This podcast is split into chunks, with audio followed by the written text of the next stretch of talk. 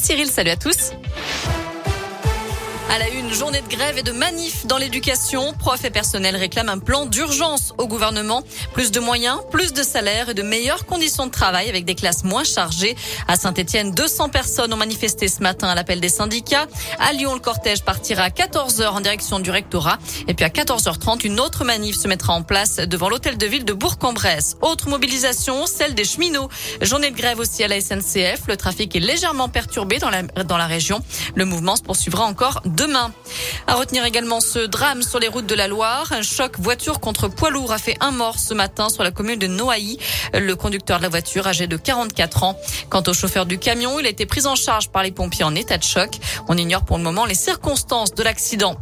Fin des perturbations sur la ligne ferroviaire Bourg-en-Bresse-Oyonnax. Un peu plus tôt ce matin, un homme a été percuté par un TER à hauteur de Césaria. Il n'a pas survécu à ses blessures.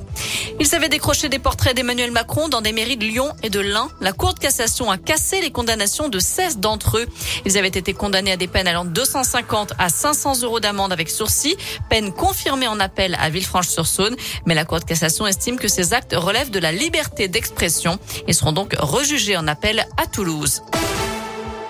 Des trains Ouigo rose, pas cher et à petite vitesse. C'est la nouvelle offre de la SNCF. Ces trains grandes lignes classiques seront lancés au printemps prochain sur le même modèle que les TGV low cost Ouigo.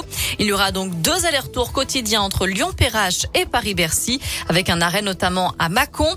Tarif entre 10 et 30 euros pour des trajets compris entre 4h45 et 5h15. Il y aura aussi trois allers-retours par jour entre Paris et Nantes. Un mot de foot, la commission discipline de la Ligue de football professionnel se réunira dès ce soir après les actes de violence entre supporters survenus hier soir lors de la septième journée de Ligue 1. Des supporters marseillais ont traversé la pelouse après le coup de sifflet final pour en découdre avec les ultras d'Angers. Des échauffourées ont éclaté aussi entre supporters de Bordeaux et de Montpellier armés de barres de fer et de fumigènes. Au moins 16 Bordelais ont été blessés légèrement dont 6 ont été transportés à l'hôpital. Une septième journée de Ligue 1 qui n'a d'ailleurs pas réussi à l'AS Saint-Etienne. Les Verts sont inclinés 3 buts à 1 à Monaco. C'est la quatrième défaite d'affilée pour les Stéphanois. Soirée morose aussi pour les Clermontois qui se sont effondrés à Rennes. Score final 6-0 pour les Bretons. De leur côté, les Lyonnais se sont imposés 3 buts à 1 face à l'Estac de 3.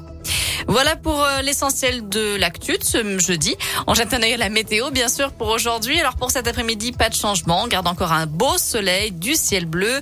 Les températures sont comprises entre 20 degrés du côté de Vichy jusqu'à 23 degrés à Bourg-en-Bresse. Et puis, bah, normalement, tout ça devrait se poursuivre encore demain et après-demain. Demain, encore de belles éclaircies. Euh, il y aura peut-être un petit peu de pluie dans le week-end, mais rien de méchant, rassurez-vous.